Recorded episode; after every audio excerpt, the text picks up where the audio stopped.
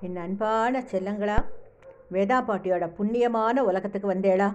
லக்ஷ்மண முனி ராமானுஜர் கிட்ட நம்ம திருக்கோளூர் சிநேகிதி சொல்கிறா கர்மத்தால் பெற்றேனோ ஜனகரை போல. ராமாயணத்தில் ஜனகர் ஒரு மிக சிறந்த கதாபாத்திரம். இதேக ராஜ்யத்தை மிதிலைய தலைநகராக கொண்டு ஆண்டு வந்த மகாராஜா. இவரை ராஜான்னு சொல்லறதுக்கு பதிலாக ராஜ ரிஷின்னு சொல்லலாம். ஏன்னா ராஜாவாக அவர் தன்னோட கடமையை ரொம்ப அற்புதமாக செஞ்சார். அதே சமயம் மனப்பக்குவத்தோட பற்றற்று தாமரையில் தண்ணீர் போல வாழ்ந்தவர். கடமையை மாத்திரம் செய்யணும். அதோட பலனை எதிர்பார்க்க கூடாது அப்படின்னு நன்னா புரிஞ்சுண்டவர். மெத்த படித்தவர்.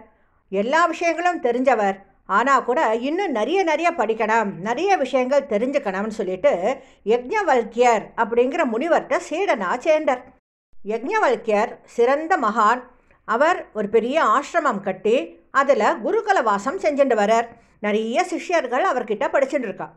இப்போ ஜனகர் அவர்கிட்ட சிஷ்யனாக சேர்ந்த உடனே மற்ற சீடர்களுக்கெல்லாம் ஒரு வருத்தம். தங்களோட பெருமையோ தங்களோட புத்திசாலித்தனமோ இப்போ யாருக்குமே தெரியாது. ராஜாவுக்கு தான் முக்கியத்துவம் கிடைக்கும் அப்படி சொல்லிட்டு அவள் மனசில் ஒரு வருத்தம் இருக்குது ஜனகர் இதை பற்றியெல்லாம் கவலையே படலை. படிக்க வந்தார் நம்ம படிக்கணும். அவ்வளோதான் அவரை பொறுத்த வரைக்கும். ஆனால் இந்த விஷயத்தை யக்ஞவல்கியர் புரிஞ்சுண்டார் இவாளுக்கெல்லாம் நம்ம ராஜா ரிஷி ஜனகரை பற்றி ஒழுங்காக தெரியலை. இவாளுக்கு நம்ம தெரிய வைக்கணும் அப்படின்னு யக்ஞவல்கியர் முடிவு செஞ்சார். ஒரு நாள் என்னாச்சு? மிதிலையிலேருந்து ஒரு காவல்காரன் ராஜா ராஜா ராஜா மிதில தீப்பத்தி எரியறது ஓடி வாங்கோ ஓடி வாங்கோ சொல்லின்னு கத்திண்டே ஓடி வந்தான். தீ பிடிக்கிறதுன்னு கேட்ட உடனேயே யக்ஞவல்கர் கிட்ட படிச்சுட்டு இருக்கிற மற்ற சீடர்கள் எல்லாம் மிதிலையை பார்த்து ஓடுறான் ஏன்னா அவனோட பொருட்களை பத்திரமா பார்த்துக்கணும் இல்லையா?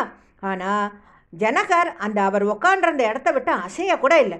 உடனே காவல்காரன் கேட்டான் ஐயா தீ மிதில தீப்பற்றி எரியறது சீக்கிரம் வாங்கோ அப்படின்னு சொன்னான் அதுக்கு ஜனகர் சொல்லுவார் அங்கே என்னோட சாமான் என்ன இருக்குது அது எல்லாமே எம்பெருமானோடது. அவர் அவரோட சாமானை பத்திரமா பார்த்துக்க போகிறார் எனக்கும் அதுக்கும் சம்மந்தம் இல்லையே அப்படின்னு இவர் சொல்கிறார் கொஞ்ச நேரத்தில் அந்த சீடர்கள் எல்லாம் கூட திரும்பி ஓடி வரா. ஏன்னா இந்த தீ பிடிச்சது யஜ்ஞவல்கர் செஞ்ச ஒரு சின்ன மாயம்தான். இப்போ அவளுக்கெல்லாம் புரிஞ்சது ராஜரிஷி எப்படிப்பட்டவர் ஜனகர் எப்படிப்பட்டவர் ஒரு சின்ன சாமானுக்காக நம்ம இப்படி பாடத்தை விட்டுட்டு ஓடி போனோமே அப்படின்னு அவளுக்கெல்லாம் நல்ல விதம் புரிஞ்சது. இப்படிப்பட்ட கர்ம யோகிய தந்தையா அடையணும் அப்படின்னு மகாலட்சுமி தாயாரே ஆசைப்பட்டா. அவருக்கு மகளாக பிறக்கணும்னு நிச்சயிச்சா. ஒரு முறை ஜனகர் ஒரு பெரிய யாகம் செய்யணும் அப்படின்னு தீர்மானிச்சர். யாகம் செய்யறதுக்கு முன்னாடி யாக பூமியை கலப்பையால் உழணும்.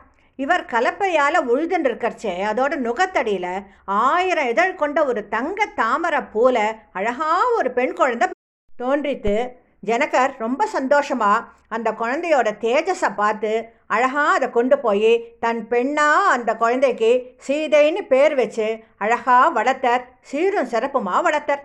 சீதையும் பேரழகோட அன்போட பண்போட எல்லா கலைகளையும் கற்று ரொம்ப கெட்டிகாரியாக தூய்மையாக ரொம்ப நல்ல குழந்தையா வளர்ந்தா. இப்போ இந்த மாதிரி ஒரு குழந்தைக்கு நல்ல ஒரு வரன் பார்த்து கல்யாணம் பண்ணணும்னு எந்த ஒரு தந்தைக்கும் தோணும்? ஜனகரும் யோசிச்சார். என்ன வழின்னு யோசிக்கிறச்சு அவர் பரம்பரையில் சந்ததி சந்ததியாக ஒரு சிவதனுசு அவருக்கு கிடச்சிருக்கு. அந்த சிவதனுசு ரொம்ப அபாரமான விஷயம்.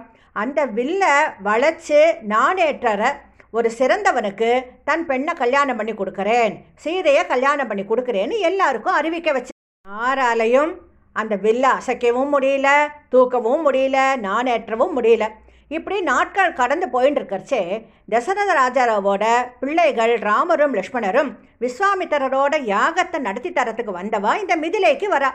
விஸ்வாமித்திரரோட அனுமதியோட ராமர் அழகா அந்த வில்லை எடுக்கிறார் அழகா வளைக்கிறார் நான் ஏற்றுறார் வில்லே படார்னு உடஞ்சிடுறது. அப்படியே சீதாராம கல்யாணமே நடக்கிறது. அதாவது கர்மத்தால கர்ம பலனால ஜனகருக்கு மகாலட்சுமியே பெண்ணாவும் கிடைச்சா ஸ்ரீமன் நாராயணனே அவருக்கு மாப்பிள்ளையாவும் ஆனர்.